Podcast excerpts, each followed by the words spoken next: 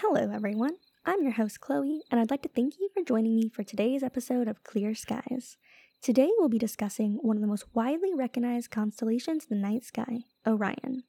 We'll discuss the general shape and idea of this constellation, the stars and nebulas that compose it, and then we'll go through the mythology and history surrounding this constellation in various cultures. Again, thank you for joining me, and I hope you enjoy this episode. Let's put on our ghillie suits and get after it.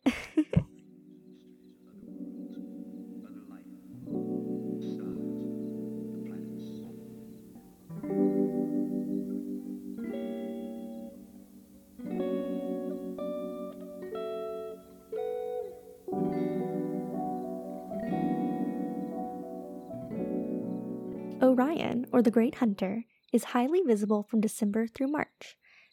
This constellation is very close to the celestial equator, which is our Earth's equator projected out into space, and therefore visible in practically every part of the world, the exception being within a few degrees of the South Pole.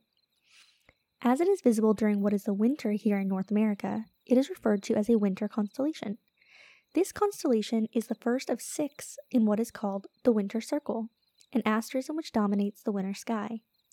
One star in Orion, which we will discuss, is also a part of a second asterism referred to as the Winter's Triangle. As mentioned in the prior episode, an asterism is just a pattern of stars, typically a shape that our brain finds easy to create out of bright stars.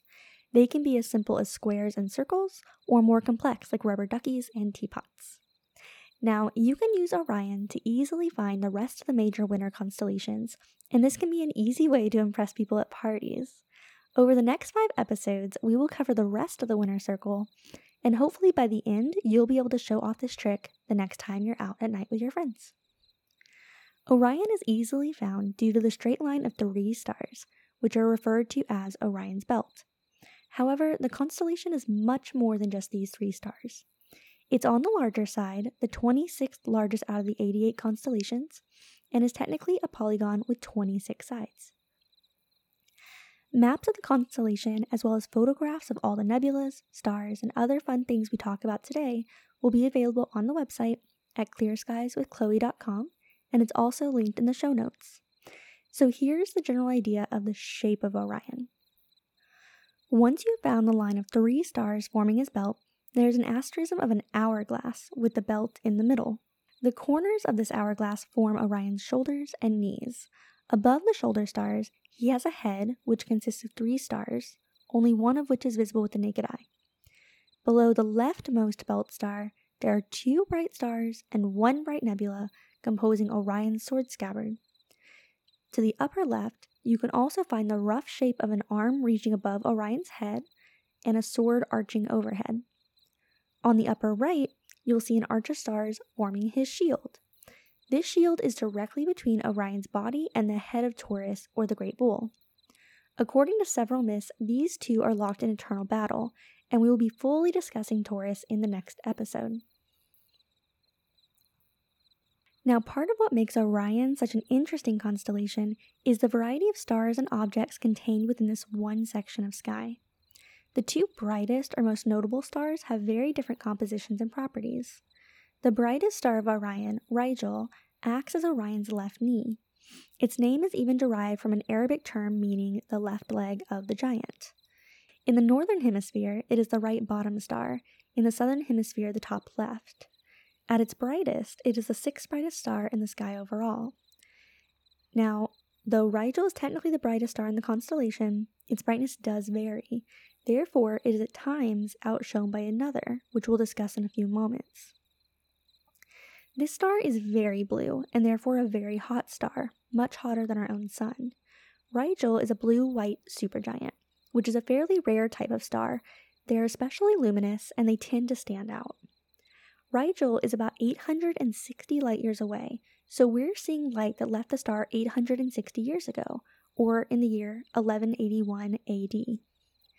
Now, compared to our own sun, its radius is about 70 times larger and it has about 21 times the mass. While we can only see the one star, Rigel is actually a part of a trinary system, with three stars having gravitational effect on each other. It's possible there's a fourth star involved as well, but that's still being investigated. This star is relatively young, only about 8 million years old. However, these hot blue stars burn through their fuel pretty quickly. Rigel has already exhausted all of the hydrogen in its core and will eventually expand into a red supergiant. As previously mentioned, we will be covering the specifics of the stellar life cycle in detail in a future episode. But for now, let's suffice to say that these large stars go through a pretty spectacular process. We're not certain when Rigel's life will end, but when it does, it will likely be visible from Earth.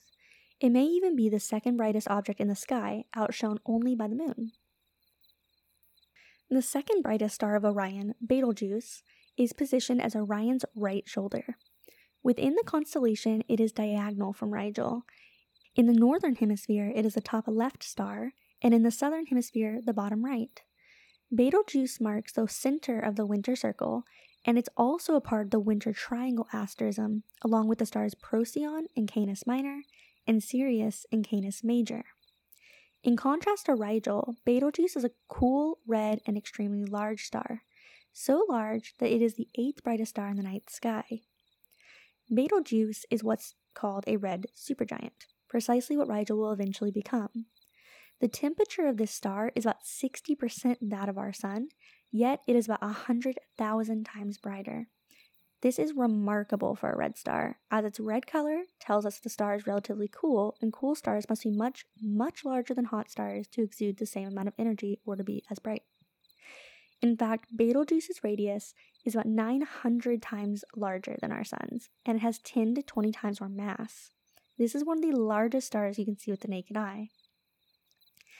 To put that insane size in perspective, if you replace the sun with Betelgeuse, the star would expand past the orbits of Mercury, Venus, Earth, Mars, the asteroid belt, and potentially even beyond the orbit of Jupiter.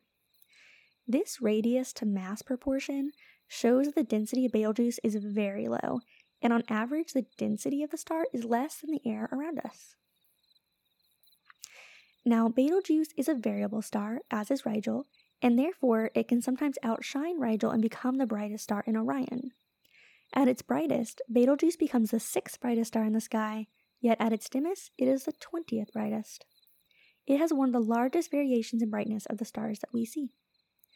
Now, the Aboriginal people of Australia may have noticed this variability long before us here in the West, and the story showing that will be shared in the next episode discussing Taurus, as the bulk of the stars discussed are actually in Taurus. Betelgeuse is slightly closer to us than Rigel at 642 light years, so the light we are seeing left Betelgeuse around 1379 AD. While cooler stars tend to evolve more slowly than hot ones, Betelgeuse's enormous mass has made it evolve more quickly.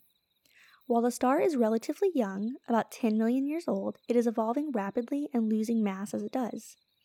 It loses approximately the mass of our Sun every 10,000 years, and this lost mass has over time formed a giant cloud of gas and dust, a nebula surrounding the star. This nebula is about 250 times the size of the star, extending 20,000 astronomical units into space. So that means that the nebula extends 20,000 times the distance from us to the sun. It's simply gigantic. Eventually, it's predicted that Betelgeuse will explode as a supernova. However, if the mass of the star is on the low end of the estimate, so below 15 times that of our Sun, Betelgeuse will undergo a very rare end of life process, resulting in a neon oxygen white dwarf. Until we know more, the fate of Betelgeuse is entirely speculation. Now, while these are the only two stars we'll discuss in depth this episode, several other stars in this constellation have interesting properties. Several, including Mintaka and Alnitak in the belt, and the head star Meissa, appear to us as single stars, but in reality are binary or trinary systems with multiple stars locked into orbit with one another. As there are several types of binary systems or trinary systems, I highly encourage you to look further into this if multi star systems interest you.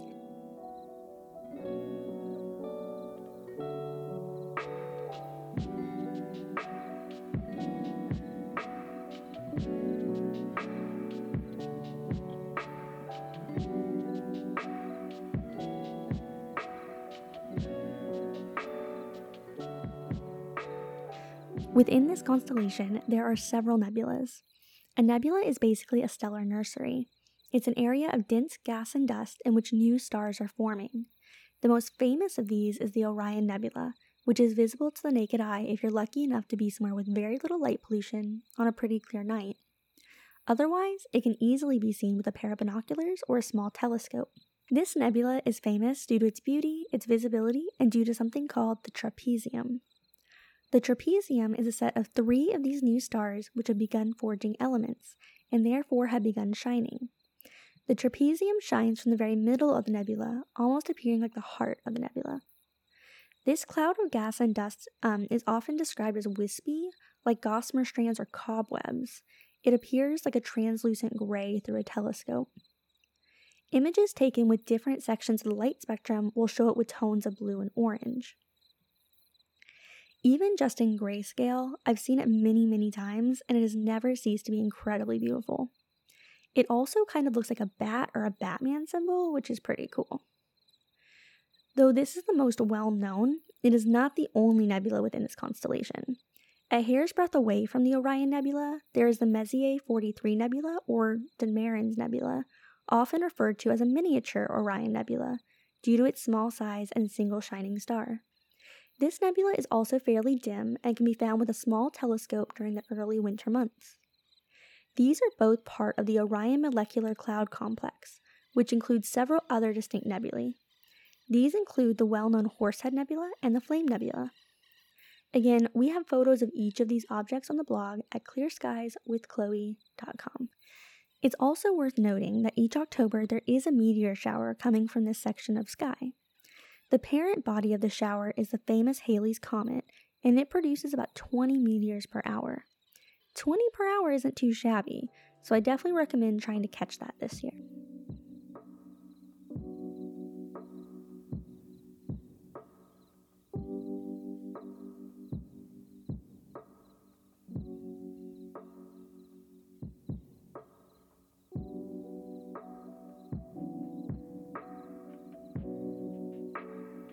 As Orion is such a large, recognizable, and beautiful constellation, you can probably imagine that it has captured the imaginations of people for hundreds of years in many parts of the world. You'll probably recognize a few of the star names from various pop culture franchises as well. Bellatrix, which marks Orion's left shoulder, means female warrior and was used along with many other star names we'll mention in the Harry Potter franchise.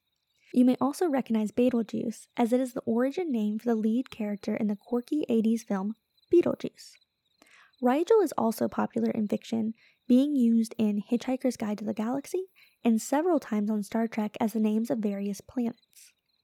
One other odd historical reference was in the military during both World War I and World War II. The 27th Infantry Division of the Army National Guard use a depiction of the constellation Orion on their shoulder insignia as a pun on their commanding officer's name, Major General John O'Ryan, O apostrophe R Y A N. So that's pretty cute.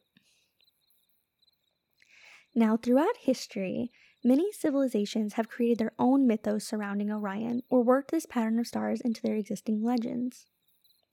Here are just a few of the mythologies surrounding this formation of stars. In this section, I'll be attempting to pronounce some unfamiliar words and phrases, so please forgive any mistakes I make, or even better, email me or DM me a correction so that I can avoid the same mistake in future episodes. The earliest of stories concerning Orion was recorded by the Sumerians who ruled Mesopotamia. In case you're like me and need a refresher on your ancient geography, this region laid between the Tigris and Euphrates rivers and is modern day Iraq, Turkey, Kuwait, and Syria.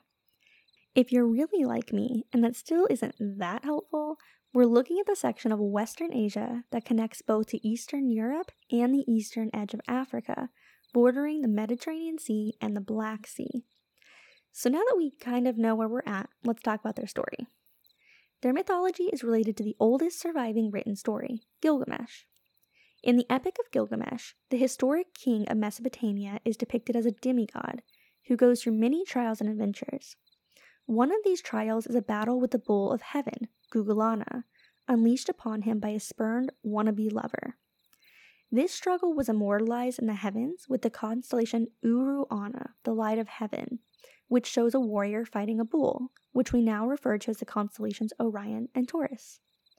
Gilgamesh, or Orion, is seen with an axe in his right hand, bow in his left, and a sword hanging from his belt. In one version of this myth, Gilgamesh's companion, Enkidu, tears the bull in half and throws him into the heavens. Gilgamesh is then represented by Orion, or sometimes by the sun, whose rising on the equinox vanishes Taurus. This version of the myth also accounts for why we only see the front half of Taurus the bull. Now, the city states of Mesopotamia were eventually conquered and passed over to the Babylonians. With this change came new people, new ideas, and new mythology. Babylonian astronomers completed a comprehensive catalog of the visible stars and constellations, and Gilgamesh became the true shepherd of Anu, referring to a Sumerian attendant deity who served as a messenger to Anu, the ruler of the sky and the supreme ruler of heaven. Funny enough, this messenger was also an attendant to the wannabe lover of Gilgamesh, the one that unleashed upon him the mighty bull. This version of the constellation had a very different visual representation. It was seen as a shepherd with his left foot forward and a staff in his extended left hand.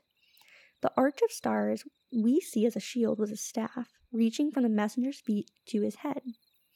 This deity was traditionally symbolized as a walking bird, and so behind and below the shepherd was a rooster, with each separate constellation representing the deity in his bird and human form.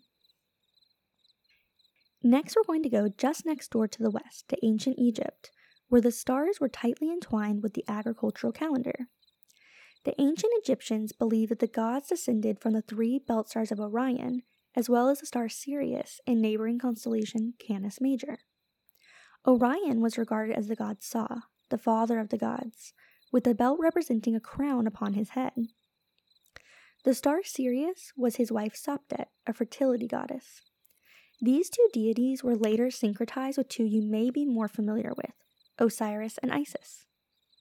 The appearance of the star Sirius, or the god Isis, came around the summer solstice and heralded the flooding of the Nile, or the start of the agricultural year.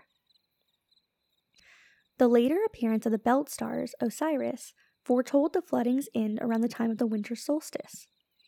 As Osiris was a deity in charge of death and reincarnation, it has been said that the king's chambers in the pyramids of Giza were built with the southern air shaft pointing towards Orion's belt, as the king would reunite with Osiris in the afterlife. Now, going back over to the east, we have something very different and a little bit gross. From Hindu mythology, we get this very interesting story surrounding Orion and Taurus. In the original creation story, it is stated that the great creator, Prajapati, or Lord of Creatures, who later was syncretized with Brahma, developed a lust for his own daughter. And like I said, it's gross. Due to the incestuous nature of this, the other gods were appalled and called on Rudra, who you may recognize as Shiva, for help. Prajapati's daughter, evading these attentions, kept changing her form. However, Prajapati would just change himself to the male form of whatever animal she had chosen. It is when Prajapati had taken the form of an antelope that is now immortalized in the heavens. Prajapati is represented by what we know as Taurus, and Rudra or Shiva as Orion, attempting to stop Prajapati from committing these heinous acts. The daughter, in the form of a deer, is represented by what we know as Capricorn. In a variant of this story, the daughter is represented by the brightest star of Taurus, and Prajapati is Orion, with the three stars representing an arrow that pierced him. Unfortunately, I wasn't able to find the story about who shot him, though it was probably Rudra or Shiva, but I'd like to give them a high five. In a very different Indian myth, it is said that Orion was a hunter waiting at the top of a tree. He sees a beautiful deer, yet as he takes his aim, the deer pleads with him. The deer states that she has a small baby at home and would be grateful if she could see her child one more time before her death. Orion lets her go, not really expecting her to come back. He remains at the top of the tree and begins picking leaves off the tree and dropping them below to a small Shiva linga. This particular tree is a favorite of Shiva, and Shiva is pleased by this small act of worship. Surprisingly, the deer returns to die by the hunter's hand. Shiva is touched by this scene, I'm not really sure why, and she transfers both the hunter and the deer to the heavens as Orion and Taurus. Potentially the most well known Orion myth, at least here in North America, is the one from which we got the constellation's current name. In Greek mythology, Orion's story has several variations. In all of them, he was known as a great and powerful hunter. Now, in this story, we're going to see a few familiar faces and places from last week's Greek myth. So, in the oldest version, Orion is a son of Poseidon, the god of the sea. Orion is associated with the island of Chios, where he fell in love with the king's daughter, Merope. Depending on which version you hear, Orion either fell in love with Merope and was not approved by her father, the king, or he made sexual advances after a night of drinking. Either way, the king was not happy and he blinded Orion and removed him from the island. Orion eventually had his eyesight restored by the rays of the sun, by like magic, I guess, and went to Crete to join the huntress Artemis. Again, the stories vary after he gets to Crete. So some stories state that he was killed by Artemis after trying to rape her, and others state that he was killed by Artemis's brother Apollo due to jealousy. Another totally different version of this story states that once he was at Crete, he gained such a taste for hunting that he stated that he would kill every animal on earth. Gaia, the goddess of the earth, was angered by this and sent a giant scorpion to kill Orion. After his death, apparently in this version, he did not try to rape Artemis because she and her mother asked Zeus to put their fellow hunter in the skies. Zeus complied and put both Orion and the scorpion that killed him into the heavens, which seems a little passive aggressive. Or maybe political? Maybe he was trying to keep both Gaia and Artemis happy. I don't know, but they are on opposite sides of the sky at least. Closer to home, at least for me here in the southern US, there were several myths in the Americas. The Seri people, who are indigenous to the Mexican state of Sonora, which is on the western coast adjacent to California, say the three stars of the belt each represent a different animal a mule deer, a pronghorn antelope, and a bighorn sheep. When the great hunter in the sky shot an arrow, it hit the mule deer, which is the middle star, and missed the others. After the mule deer's blood dripped down onto Tiburon Island in the Gulf of California where they live, it remained in the sky as the red star Betelgeuse. This myth accounted for why mule deer, but not antelope or bighorn sheep, were native to the island. Other cultures had other names and myths surrounding these stars, of course. Spain refers to these stars as the Three Marys, Puerto Rico as the Three Wise Men. The Chippewa Indians referred to them as Wintermaker, as its presence heralds winter. And to the Lakota, several of our current constellations were used to represent a bison. This is actually my favorite of these. So, the belt is the spine of the bison, the greater rectangle of Orion is the ribs, the Pleiades cluster in Taurus is its head, and the star Sirius in Canis Major is the bison's tail. Regardless of what you want to call these stars, I think we can all agree that they are very beautiful and also very useful for agricultural and cultural purposes.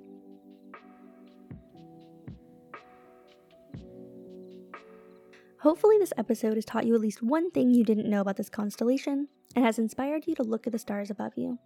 Please subscribe so that every episode is automatically sent to your feed, and share this podcast with anyone and everyone you know. We're all bored in quarantine, and we all live under the stars, so I think it's basically relevant to everyone. Now, all of our resources, photographs, and maps are located on our blog at clearskieswithchloe.com. That's clear skies with C H L O E.com, which is linked in the show notes. You can reach out to me directly on Instagram at Clear Skies with Chloe, I'd love to hear your thoughts, corrections, suggestions, anecdotes, anything and everything that you would like to share with me. So, again, thank you so much for all your support, and as always, wishing you clear skies ahead.